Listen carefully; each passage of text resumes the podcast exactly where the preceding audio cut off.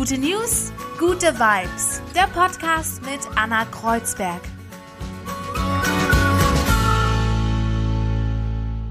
Herzlich willkommen zu Gute News, gute Vibes mit Anna Kreuzberg. Das bin ich. Jede Woche, jeden Montag gibt es hier drei gute News, die euch ein bisschen die Woche versüßen, Hoffnung geben, Inspiration und für die guten Vibes sorgt. Ein Interviewgast diese Woche, Rowena Ludwig, die hat aus eigener Kraft Kinderheime erschaffen, obwohl sie eigentlich überhaupt nicht aus der Richtung kommt. Aber so eine Art Eingebung, Zufälle und viel Glück haben ihr einfach jetzt das Leben geschenkt, was sie sich immer gewünscht hat. Und wie, wie sie es geschafft hat, mit wie viel Kraft und ähm, ja, und wie sie euch die Inspiration wiedergeben kann, das hört ihr gleich. Ich glaube, dass nichts einfach so kommt, sondern dass es Aufgaben im Leben gibt, die sich dir einfach stellen und eben auch manchmal auch schlimme Sachen. Also ich hatte ja, vielleicht bin ich deswegen auch so, so drauf angesprungen, ich hatte eben auch eine nicht so schöne Kindheit, ich hatte eben auch äh, sexuellen Missbrauch in meiner Kindheit und das waren Erfahrungen, die schön sind, aber wo ich aus heutiger Sicht und mit, mit jetzigen Gedanken sagen kann, es hat einfach so schlimm, wie es sich anhört, aber das hat mich zu dem gemacht, was ich jetzt bin. So, bevor es jetzt mit den drei guten News weitergeht, tut mir eingefallen, wenn ihr diesen Podcast hört, dann bewertet mich mit fünf Sternen, fünf Punkten, kommentiert, addet mich bei Instagram. Anna Kreuzberg ist mein Name. Schreibt mir Feedback, macht einen Screenshot gerne, wenn ihr den Podcast hört und teilt es in der Story bei Instagram und verlinkt mich, Anna Kreuzberg. Und ähm, das würde mir auf jeden Fall super helfen, wenn es weiterhin diesen Podcast geben soll, jede Woche im gleichen Ausmaß. Ähm, es ist nicht wenig Arbeit und natürlich brauche ich euren Support. So, und jetzt kommen wir zu den drei guten News. Immer mehr Bauern stellen auf Ökoanbau um. Ja, die meisten der Ökobetriebe gibt es im Süden. Rund 116.000 Hektar an ökologisch bewirtschafteter Fläche sind wohl 2019 in Deutschland dazugekommen. Im Vergleich zum Vorjahr sind es dann rund 7,7 Prozent mehr. Ja, und fast 10 Prozent der gesamten landwirtschaftlich genutzten Fläche in Deutschland sind schon ökologisch bewirtschaftet. Aber ich finde, da ist noch ein bisschen Luft nach oben. Veganes Steak aus dem 3D-Drucker. Ein Startup aus Israel will jetzt einen Fleischersatz produzieren, den man von echtem Fleisch nicht unterscheiden kann. Ich weiß nicht, ob es lecker ist oder nicht. Es klingt ein bisschen eklig. Wahrscheinlich ist es aber die Zukunft. Ich esse ja kein Fleisch, aber der Geschmack, der fehlt mir schon. Würde ich schon gerne probieren. Die letzten zwei Jahre hat die Firma am sogenannten Redefine Meat gearbeitet. Der 3D-Drucker, der druckt quasi Schicht für Schicht aus rein pflanzlichen Eiweißquellen wie Erbsen, Soja, Sojabohnen und diese ganzen Fasern, der Kauwiderstand, alles soll so sein wie bei echtem Fleisch. Ja, und das sieht dann auch wirklich so aus wie echtes Fleisch. Ich habe mir die Bilder und die Videos angeguckt. Die Firma hat insgesamt 70 sogenannte sensorische Parameter definiert, die es ähm, eben das Pflanzenfleisch, diesem Pflanzenfleisch erfüllen, so auszusehen wie echtes Fleisch. Also probieren würde ich es auf jeden Fall. Mehr Schmetterlinge in unseren Städten. Das Ziel hat das Bundesamt für Naturschutz und das Bundesumweltministerium. In Leipzig gibt es jetzt ein Modellprojekt dazu. Dazu werden dort mehr Futterpflanzen und Nektarquellen angepflanzt und auch öffentliche und private Grünflächen sollen entsprechend anders gemäht werden.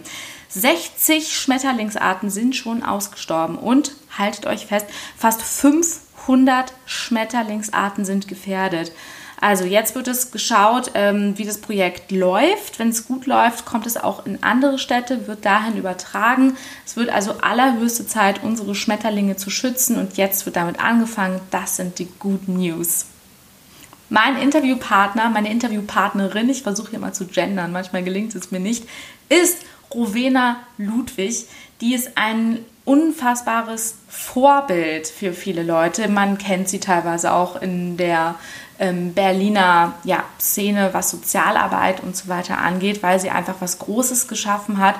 Wenn man an etwas glaubt, dann kann man es erreichen. Man muss dafür kämpfen, wie sie es geschafft hat, von 0 auf 100 einfach ähm, Kinderheime zu bauen und ihren Traum zu leben, weil sie gibt etwas weiter an die Gesellschaft und sie weiß, was sie macht, wofür sie es macht und warum sie jetzt ein glücklicherer Mensch ist. Das hören wir jetzt. Jetzt ist sie hier neben mir, Rowena Ludwig. Du hast aus eigener Kraft, nennen wir es mal auf Deutsch, mehrere schon Kinderheime gegründet, aufgebaut. Ähm, die heißen Lebensstift und Kinderheim sagt man ja nicht. Ne? Das ist ja so, dass man es versteht. Wie, wie heißt das eigentlich? Ja, genau, du hast es richtig beschrieben und gesagt. Ähm, also man darf es für die Behörden nicht mehr Kinderheime nennen, wie äh, früher ursprünglich, sondern äh, man nennt uns ähm, freie Träger der Kinder- und Jugendhilfe. Aber die Gesellschaft versteht natürlich nichts darunter. Ne? Also von daher bin ich voll bei dem Wort Kinderheim, weil jeder versteht dann genau, was ich meine. Weil es sind Kinder bei mir untergebracht, ähm, die bei mir wohnen und das sind die klassischen Kinderheime einfach. Du hast dir in Berlin mittlerweile auch einen Namen gemacht mit den Anführungsstrichen Kinderheimen. Mhm. Ähm, aber dein Werdegang ist ja total spannend und deswegen bin ich hier. Wir kennen uns ja seit ein paar Jahren schon. Ich habe dich schon mal damals noch für die Uni interviewt, weil ich starke Frauen gesucht habe. Und dann hieß es bei mir auf Facebook, ey, du musst Rowena anschreiben, ja. Okay, dann haben wir uns getroffen. Ich dachte, oh, deine Geschichte, wir haben uns auch eben schon darüber unterhalten, muss man eigentlich auch am besten in einem Buch zusammenfassen. Die ist nämlich wirklich faszinierend. Gehen wir nochmal zurück. Wo bist du geboren? Was hast du ursprünglich gemacht? Wie ist so dein Background eigentlich? Ja, wenn ich so heute zurückblicke, tatsächlich, Anna, wo ich geboren bin und was ich jetzt bin und was ich jetzt mache, hätte ich mir äh, nicht träumen lassen. Also ich komme aus einer richtigen Kleinstadt, aus Brandenburg, also Land, Land Brandenburg, äh, aus Zitternick. 16.000 Einwohner, so in der Art, tiefster Osten. Ähm, erster Berufswunsch natürlich Friseurin, ist klar. Und bin ich auch geworden, war das auch neun Jahre lang. Dann ging es weiter in eine sportliche Schiene, Fitnesstrainerin, genau. Und ähm, dann habe ich meinen jetzigen Ehemann kennengelernt, seit einem Jahr Ehemann. 16 Jahre lang schon zusammen und äh, dann hat es mich tatsächlich nach Berlin verschlagen. Und irgendwie hat jeder Job so einen so Step nach oben mit sich gebracht. Also immer eine Entwicklung nach oben, nochmal stärker zu werden. Also das, was ich jetzt bin, dieses Standing, was ich jetzt habe, das hat wirklich so mein Leben mit sich gebracht und die, die Herausforderungen und Aufgaben, die sich in den Jobs einfach auch ergeben haben, so mit sich gebracht. Und jetzt ist es so, Lebensstift ist so das absolute Angekommene. Also ich will nie wieder was anderes machen, weil ich da jeden Tag meine Herausforderung auch habe, nämlich die Kinder und Jugendlichen da zu unterstützen. Und das ist tatsächlich auch hier in Deutschland, sollte man nicht glauben, eine absolute Herausforderung. Da hast du dich ja auf jeden Fall durchgekämpft. Ähm, aber bevor wir so weit sind, du hast dann als Friseurin gearbeitet, hast deinen Mann kennengelernt. Ähm, über, übrigens kein, kein Shaming von Ostdeutschland. Ne? nein, nein, nein. nein, nein, nein. Ähm, hast als Friseurin gearbeitet, aber dann kamen ja noch so ein paar Schritte. Harald Glöckler hatte auch eine Rolle gespielt genau. eine Zeit lang. Ähm, wie wie ging es dann weiter? Ja, das war natürlich, das waren ganz spannende Zeiten so, ne, für mich. Das waren tatsächlich in den Zeiten, wo ich meinen Mann schon kennengelernt habe. Den habe ich in einer Diskothek hier in Berlin kennengelernt, im Welche? Felix. Felix. Ja, ganz, ganz Klassiker, glaube ich. Ist auch eine bekannte Diskothek. Damals gibt es, glaube ich, jetzt gar nicht mehr. Ähm, so aber, schickimicki. Ja, total. Aber bin ich ja gar nicht so, ne? Aber es war tatsächlich so, bei uns im Osten, wir bleiben im Osten, die Diskotheken, das war irgendwie nicht so unser, unser Stil, so, ne? Wir haben gesagt, okay, wenn wir dann weggehen tanzen, dann gehen wir mal nach Berlin, so, ne? Und das haben wir auch gemacht. Und das war auch gut so, sonst hätte ich meinen Mann jetzt nicht. Ja, kommen wir mal auf Harald Glückler zurück. Ähm, auch eine spannende Erfahrung auf jeden Fall. Damals ähm, hat mein Mann, der ist äh, Schmuckgroßhändler gewesen, äh, für ihn produziert. Und ähm, in Fernost, wir haben viele Reisen gemacht und, und, und. Ich habe für Harald Glückler auch gezeichnet, seine Schmuckkollektionen und ihn auch kennenlernen dürfen. Und ja, im Nachgang muss ich leider auch sagen müssen, er ist schon so ein Unikum für sich selbst, auf jeden Fall ein total ähm, geschäftlicher und fleißiger Mann, total, aber hat halt eben, wie wahrscheinlich alle Stars und Sternchen, so seine Allüren, wo du manchmal denkst, ja, ist man Snickers so, ne? Voll die Diva. so ist einfach so. Und ähm, das, das waren auch Erfahrungen, die einen auch geprägt haben, so, ne? Auf jeden Fall, das war total spannend. Ich höre schon so raus, da hast du wahrscheinlich auch schon so ein bisschen nebenbei geguckt, okay, das ist es nicht, was kann es noch werden? Ja. Ähm, wir haben ja schon gesagt, du hast ja mehrere Kinderheime in Berlin. Wie kam es jetzt ganz konkret dazu? So ganz langsam, so ganz Step langsam. by Step. Nimm uns mal so Step by Step mit. Okay, ganz langsam. Dann fangen wir mal mit einer ganz kurzen Vorgeschichte an. Es war so, dass wir auch eine Gastronomie hatten. Und Gastronomie ist tatsächlich etwas, wo ich heute aus heutiger Sicht sage, das würde ich nie wieder machen. Das ist wirklich, das ist so familienraubend. Das ist einfach kein gutes Business für Beziehungen und Familien. Und ähm, da ich mich aber in jede Rolle und in jede Aufgabe wirklich reinhänge und alles sehr ernst nehme, habe ich das auch gemacht und war danach einfach total ausgepowert und habe ein Jahr Auszeit genommen und habe mich so dem Werkeln gewidmet. Ich mache viel mit Holz und kreiere viele Sachen. Ich zeichne total gerne Bilder und und und. Und das habe ich einfach gebraucht, um auch wieder mich zu regenerieren. Und in dieser Zeit kam dann auch mein Mann äh, auf mich zu äh, über Freunde, die Immobilien hier in Zede, ach, in Zede, sag ich schon, in Berlin hatten oder haben vielmehr. Und ähm, ja, von dem, was sie haben, einfach auch so ein bisschen der Stadt zurückgeben wollten, also soziale Projekte unterstützen wollten oder anschieben wollten. Und ähm, dann kam die Idee auf, ähm, das an Kinderheimträger in dem Sinn zu vermieten und dann ging es weiter in die Entwicklung, dass man einfach gesagt hat, lasst uns das doch einfach selber machen. Also lasst uns das selber machen. Und mit diesem Satz kam man zu mir und ich habe sofort gespürt, das ist es. Das ist auf jeden Fall das, was du machen willst. Ich wäre nicht alleine drauf gekommen, wirklich nicht. Also ich wäre nicht alleine drauf gekommen, sowas zu machen. Aber wo dieser Satz ausgesprochen war und die Fragestellung an mich kam, habe ich sofort für mich gespürt und gewusst, so, alles klar, das bin ich, das mache ich. Und ab Tag 1 habe ich da richtig Gas gegeben habe ähm, die Wege zum Senat gesucht. Das sind ja auch ähm, sehr mit Forderungen oder eben auch äh, Vorschriften, die du einhalten musst, was du so beibringen musst, verbunden. Und das habe ich alles gemacht, weil ich da wirklich was in meinem Kopf und in meinem Herzen habe, hatte und immer noch habe und ich weiß, dass ich immer haben werde, ähm, was mich jeden Tag total motiviert und mit Leidenschaft erfüllt und, und anstrebt einfach.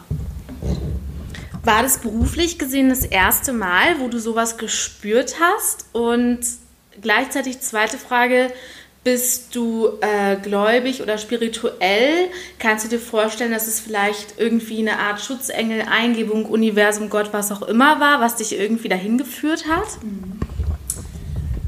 Eine sehr, sehr passende Frage, Anna. Finde ich total gut, dass du die stellst, ähm, weil das spiegelt so ein bisschen auch das wieder, was ich jetzt sage, dass die drei Jahre, wo ich jetzt Lebensstift habe, mich so genau in diese Richtung gebracht haben, wo ich früher nie drauf gekommen wäre. Und ich bin aus heutiger Sicht vollkommen überzeugt, dass das auf jeden Fall meine Bestimmung ist. Dass es meine Bestimmung war. Ähm, ich bin unglaublich spirituell eingestellt und ich glaube, dass nichts einfach so kommt, sondern dass es Aufgaben im Leben gibt, die sich dir einfach stellen und eben auch manchmal auch schlimme Sachen. Also ich hatte ja, vielleicht bin ich deswegen auch so, so drauf angesprungen, ich hatte eben auch eine nicht so schöne Kindheit, ich hatte eben auch ähm, sexuellen Missbrauch in meiner Kindheit und das waren Erfahrungen, die nicht schön sind, aber wo ich aus heutiger Sicht und mit, mit jetzigen Gedanken sagen kann, es hat einfach so schlimm, wie es sich anhört, aber das hat nicht zu dem gemacht, was ich jetzt bin. Also ähm, das braucht nicht, also das braucht man nicht im Leben. Aber das, was ich daraus gemacht habe, und da ist halt wirklich jeder für sich selber verantwortlich, das war was total Gutes. Und vielleicht würde ich das heute nicht machen, was ich mache, wenn ich vielleicht nicht diese Erfahrung hätte machen müssen. So, also das hört sich für viele, die auch in, in Opferpositionen sind, total unverständlich an. Aber für mich ähm, ist es eine absolute Befreiung gewesen, auch mit diesem Thema abzuschließen. Das war so und ähm, ich, ich leide nicht mehr darunter, weil ich auch sagen kann, das war für irgendwas gut. Das hört sich ganz krass an, aber damit bin ich total glücklich und im Reinen und kann meiner Arbeit gut nachgehen und kann diese Kinder, die da bei mir wohnen und die Jugendlichen total super verstehen und eben alle Komponenten, die damit eine Rolle spielen. Also auch das Familiensystem, die Eltern, die Behörden, die versuchen irgendwie das auch wieder auf die Bahn zu kriegen. Und aber eben tatsächlich ich, der die Kinder so verstehen kann und sagen kann, ey Leute, ich will euch auf den Weg bringen, so, ne? Ihr schafft das, ihr könnt das schaffen, weil ich habe es auch geschafft. So, und das macht total viel Spaß jeden Tag. Und ähm, ja, an Gott glaube ich tatsächlich gar nicht. Ich bin absolut überzeugter Atheist. Ich glaube daran, dass es äh, so Schutzengel auf jeden Fall gibt. Äh, meine Oma hat eine sehr, sehr große Rolle in meinem Leben gespielt. Wo die gestorben ist, ist für mich auch so eine Welt zusammengebrochen auf jeden Fall. Aber ich weiß und ich spüre, dass sie bei mir ist. Und ich glaube, dass ähm, so gute Seelen auf jeden Fall auf einen aufpassen und ähm, schauen, was du so machst im Leben. An sowas glaube ich schon.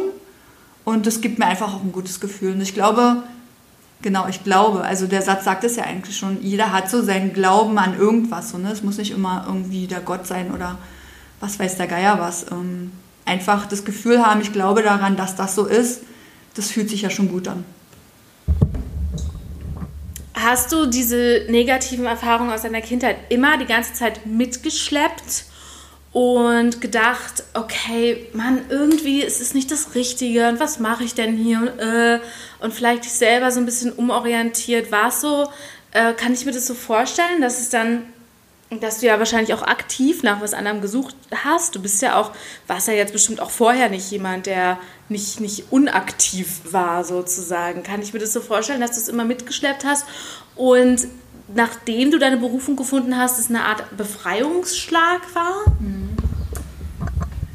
Ja, tatsächlich ähm, war es so, dass ich genauso war, wie du das gerade beschrieben hast, dass, ich, dass du dir nicht vorstellen kannst, dass ich so war, aber so war ich. Ich war ein absolutes Opfer.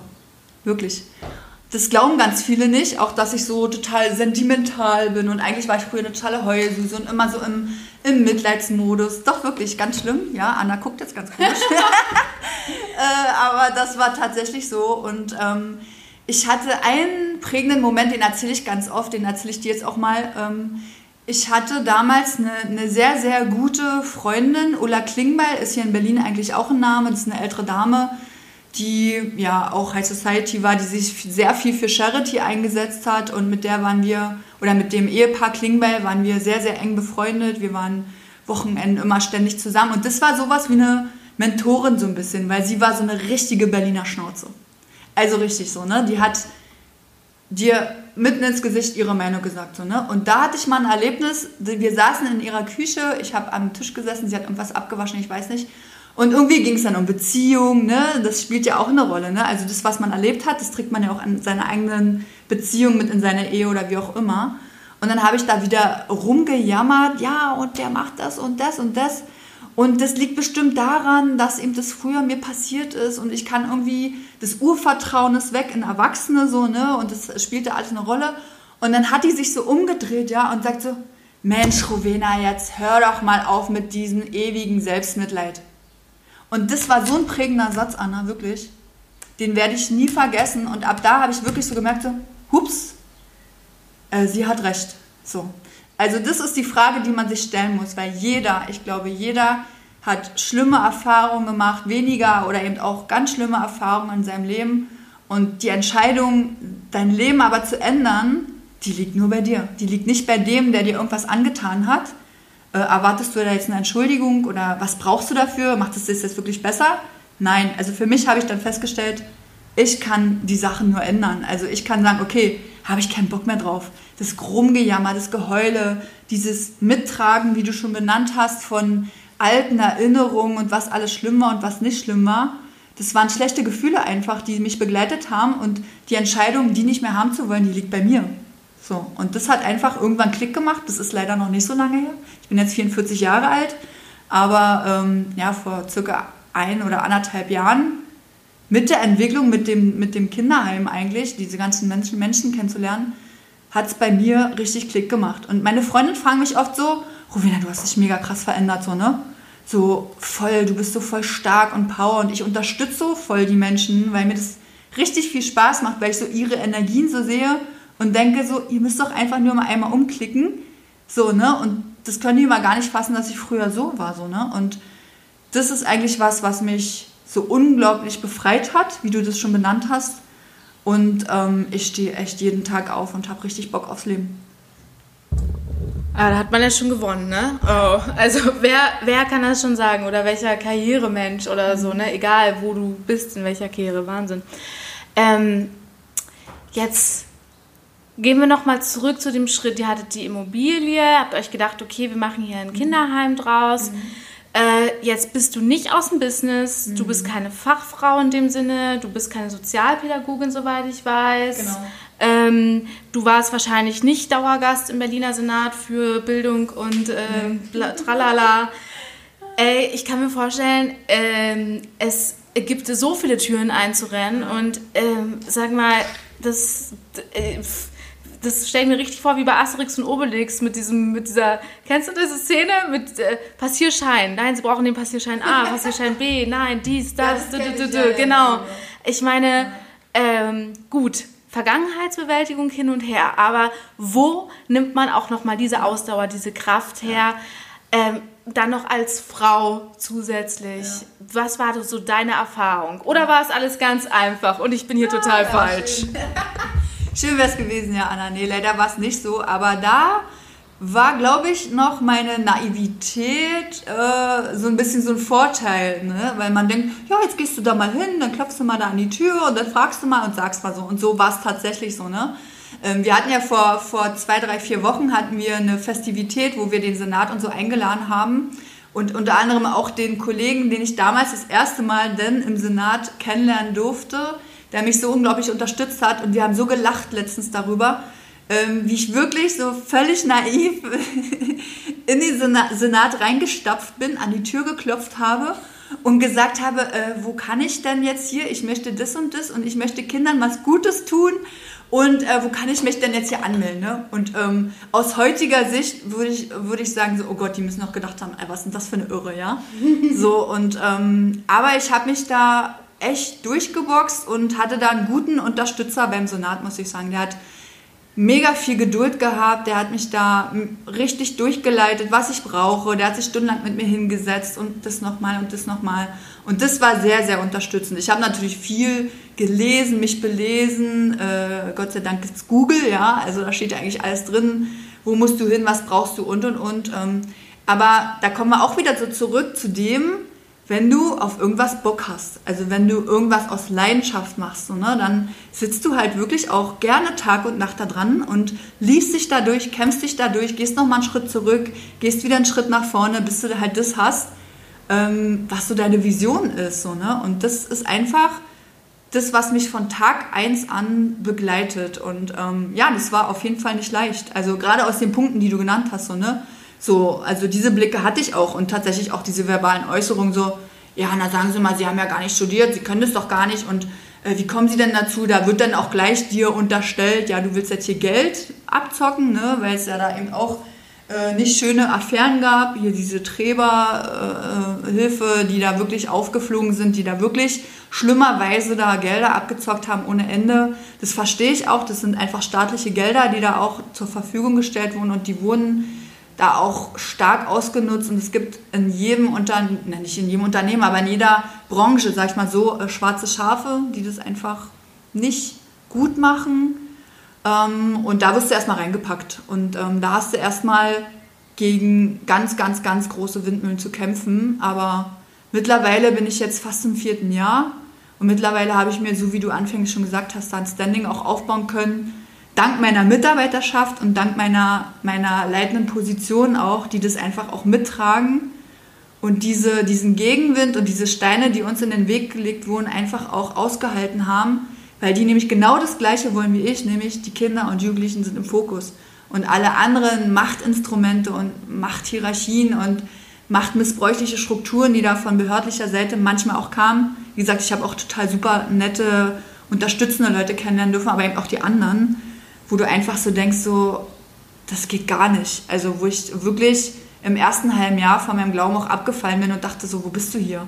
Mhm. Also das war wirklich, äh, wo ist denn jetzt das soziale Deutschland? Also ich habe erfahren müssen, ja, alles klar, das geht hier ums Geld. Und das war nochmal keine schönen Momente, wo ich echt mich auch unterstützen lassen musste mit dem Coaching und so weiter, die mich da nochmal auf den Weg gebracht hat und gesagt hat, bleib bei deiner Vision, bleib bei deiner Leidenschaft, aber du musst dich dem eben auch stellen. So, ne? Mm, ja, also man muss dazu sagen, Rowena hat ein gewisses Standing hier in der Szene in Berlin. Also eine Freundin von mir arbeitet bei einer anderen Einrichtung und die Kinder äh, schwärmen von dir, habe ich dir ja vorhin schon erzählt. Ne? Ja, ich freue mich darüber. und wenn ich zur Arbeit fahre, zum Frühstücksfernsehen, dann fahre ich immer am Ostbahnhof in Berlin an so einem Plakat vorbei. Ich weiß gar nicht, ist irgendwie ein Club oder so, keine Ahnung. Auf jeden Fall steht auf diesem Plakat, Corona zwingt uns nicht in die Knie, aber die Bürokratie. Ja. Und da musste ich gerade dran denken.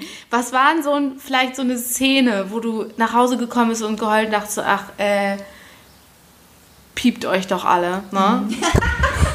piep, piep, piep. Ja, das habe ich öfter gedacht, den Piepton. Ähm, Ähm, ich muss ganz ehrlich sagen, das waren gar nicht so die bürokratischen Herausforderungen. Das ist dann irgendwann auch abgeschlossen, so, ne? Also das hast du dann durch und äh, irgendwann sind es auch die gleichen Systeme, wo du dann immer wieder durchrattern musst. Was mich wirklich erschüttert, immer noch, sind die, ähm, ja, tatsächlich die Gesetzesgrundlagen. Also, ähm, das wollen jetzt Jugendämter auch nicht so gerne hören, aber das bin einfach ich.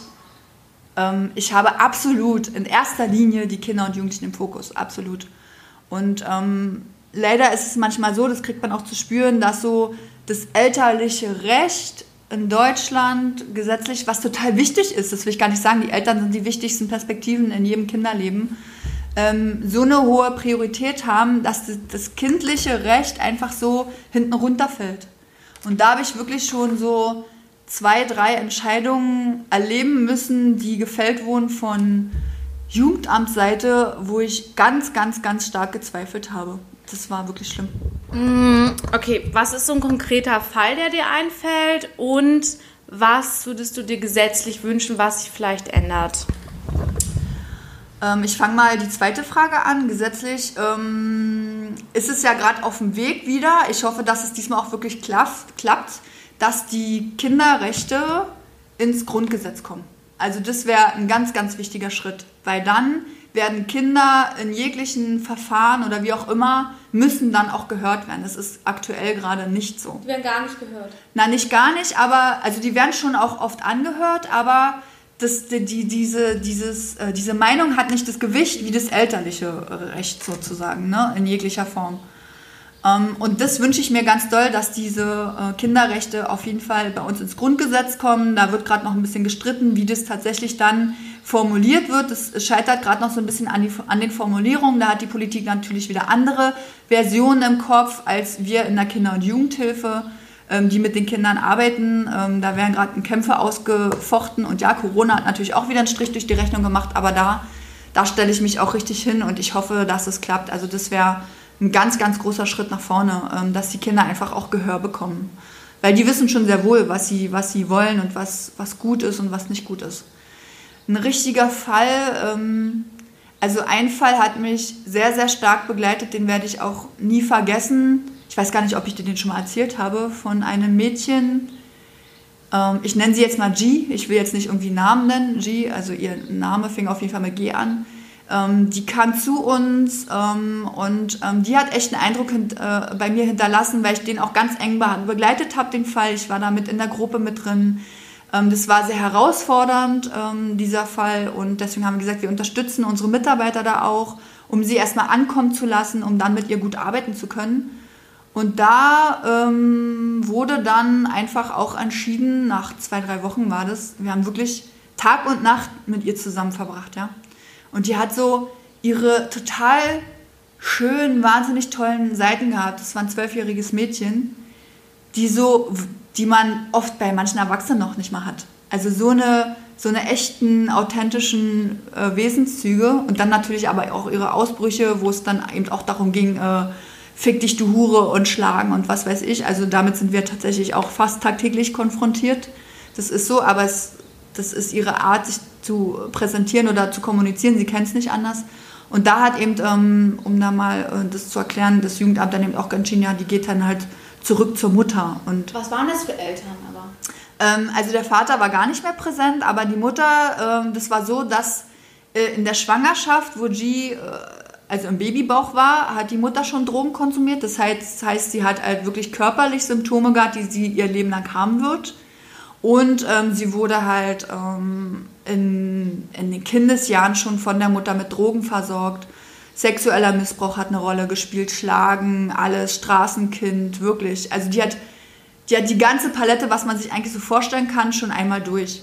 Und trotzdem hat dieses Kind vor mir gestanden und war so lebensfroh, hat so lebensfrohe Züge gehabt, war so herzoffen und freundlich zu Menschen, hat die alte Oma über die Straße geholfen, hat mit denen angefangen zu schnattern und hat, hat, war so dankbar und, und wollte das alles so doll, aber sie konnte es eben noch nicht, ne? weil sie einfach nicht die Möglichkeiten hatte oder die längerfristigen Möglichkeiten, da auch aufgefangen zu werden. Das, das war einfach, die Zeit hat's nicht, die hat nicht gereicht und sie hat mir dann, also sie hatte oft Krisen, wo man dann eben auch wirklich den, den Notarzt rufen musste, weil wir das nicht mehr stemmen konnten. Dann, ist sie, dann werden die auch ins Krankenhaus gebracht, um zu beruhigen dann eben. Ne?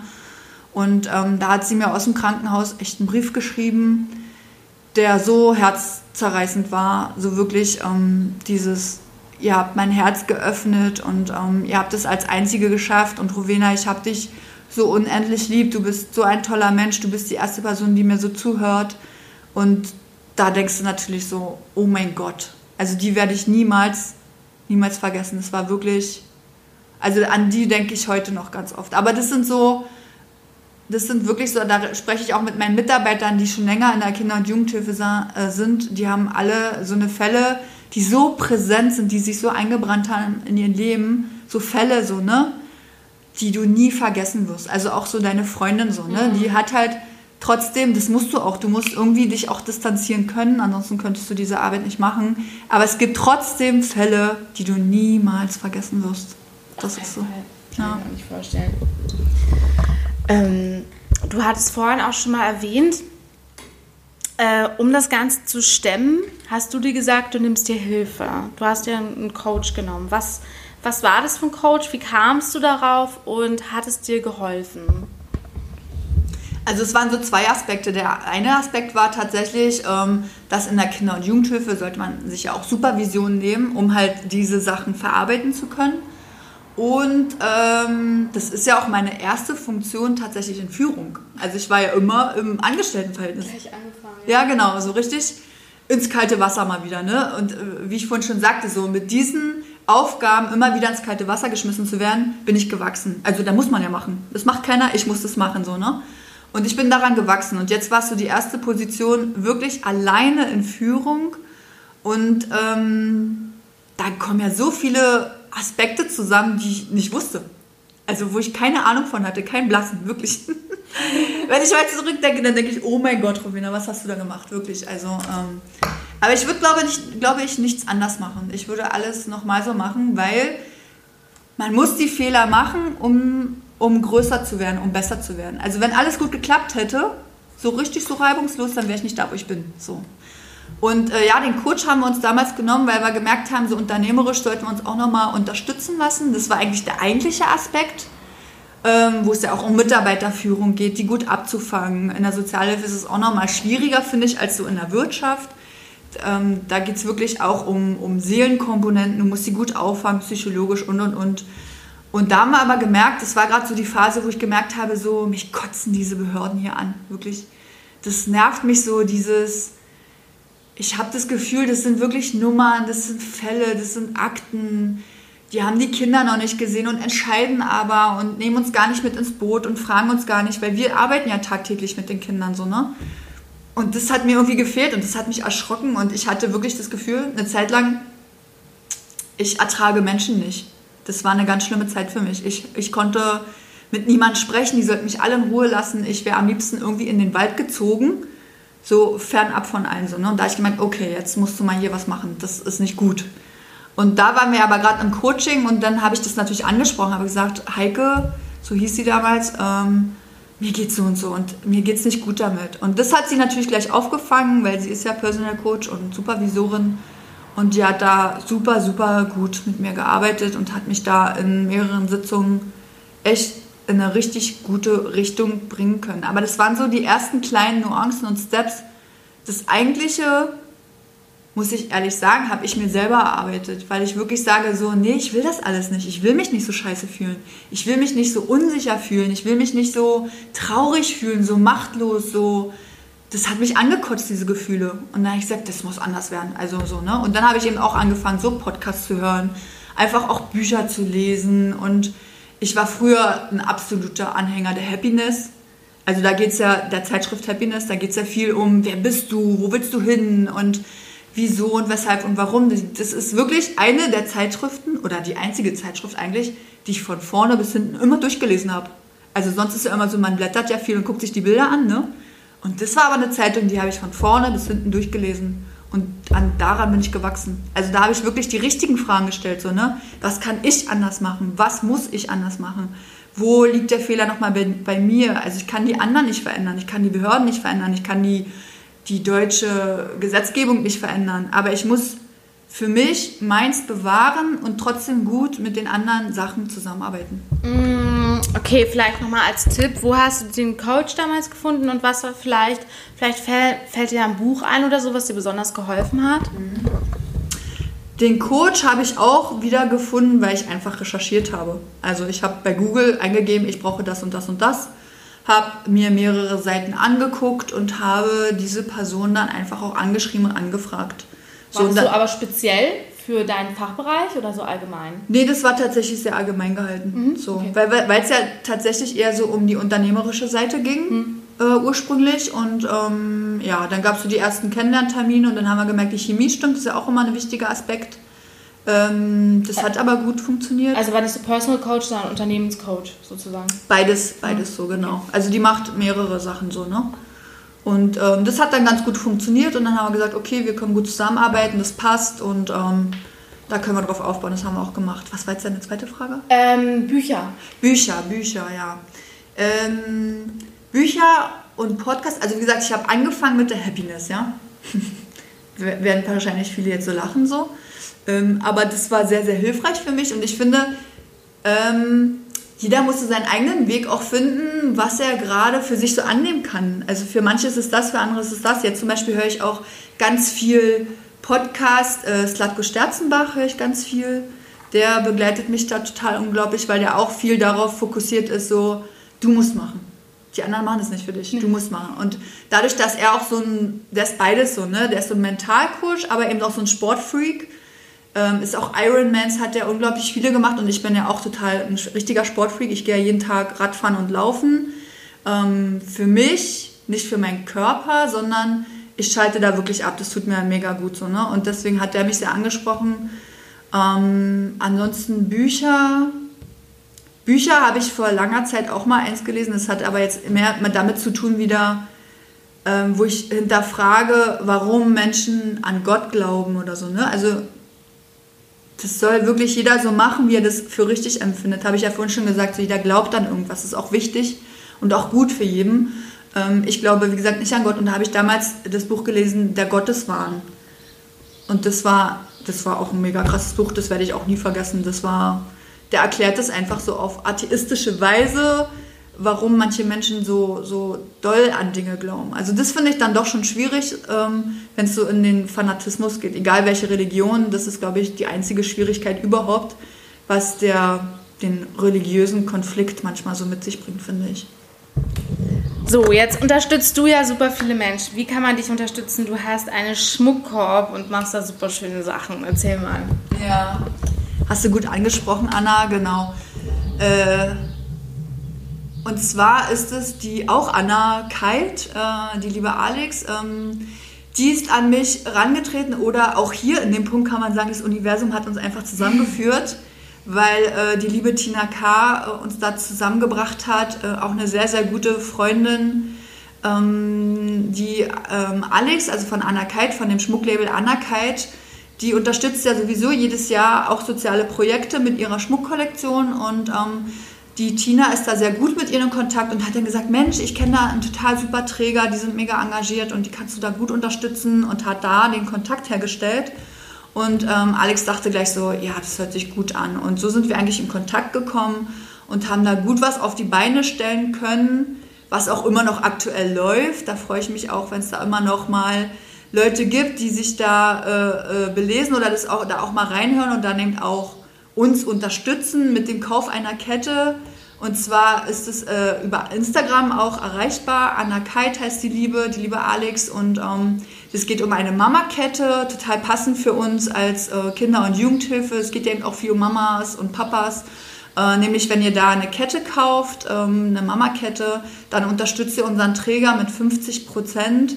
Ähm, diese 50 Prozent des Erlöses, die gehen an unsere Einrichtung und zwar ganz gezielt für ein Projekt, nämlich wollen wir davon unseren ähm, Kunstraum gestalten, weil wir finden, dass Kinder und Jugendliche sich sehr oft sehr gut über ja, bildende Kunst, also in Bildern darstellen können, weil die können das Vertrauen einfach noch nicht schaffen, wenn du vor denen sitzt und sagst, ja, jetzt erzähl doch mal, wie geht's dir denn? Das können die nicht. Also da, da haben die einfach auch Barrieren ähm, diese sprachlichen oder einfach, da hat jemand mal äh, einen schönen Satz gesagt, also wo Worte nicht mehr greifen, fängt halt Kunst an. Ne? Und darin können die sich sehr gut darstellen. Und da will ich einfach den Kindern das ermöglichen und einen richtig schönen Kunstraum gestalten, wo die sich einfach auch mal kreativ auslassen können und ihre ganzen Schicksale auch mal darstellen können in bildende Kunst. Und da, da würde ich mich echt freuen, wenn wir da ein bisschen Geld zusammenkriegen. Da ist schon ein bisschen was zusammengekommen, es fehlt noch ein bisschen was und ich bin auch sehr dankbar, dass die Alex sich da für uns engagiert und ich würde mich freuen, wenn da noch ein paar Unterstützer dazukommen. Genau, die Mama-Kette von Anna Kate. Wunderschöner Schmuck sowieso. Kann man da auf jeden Fall auch mal gucken. Der ist auch personalisiert teilweise. Genau. Ja. Sehr, sehr schön. Ich habe auch eine Kette davon und auch eure Mama-Kette. Und jetzt nochmal die allerletzte Frage. Was sind deine persönlich guten News, beruflich gute News, vielleicht aus den Medien gute News, so aus den letzten Tagen oder was ist so, so was fällt dir ein? Was sind so deine guten News?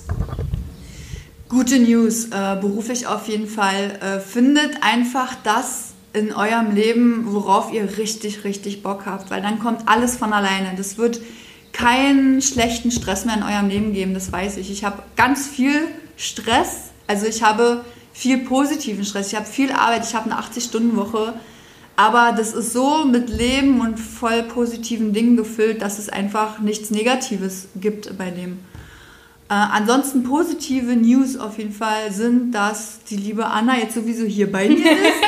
Das ist total schön, da freue ich mich, äh, dass es auch so ein bisschen in die Außenwelt ähm, kommt, äh, was gute News sind, weil ich glaube, das brauchen wir alle so ein bisschen.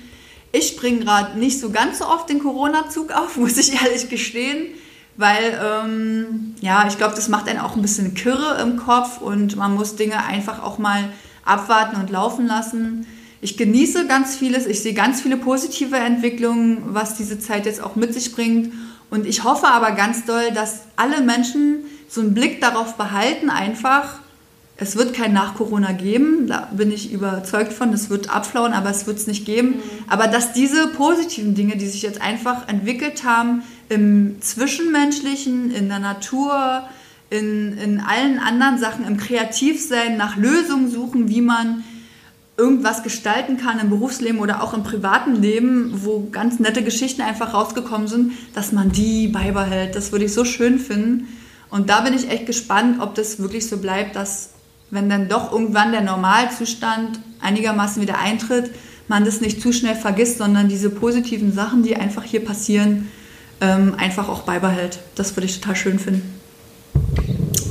Vielen Dank. So, und wir trinken jetzt unseren Aperol Spritz, ja. 1,5 Meter Abstand und ich danke dir für dieses Gespräch. Ja, ich danke dir, liebe Anna. Es hat echt viel Spaß gemacht und ich hoffe, wir treffen uns in zwei, drei Jahren mal wieder zu diesem Podcast, zu deinem 500. dann oder so. Genau. Und sprechen dann äh, über ganz andere Themen nochmal.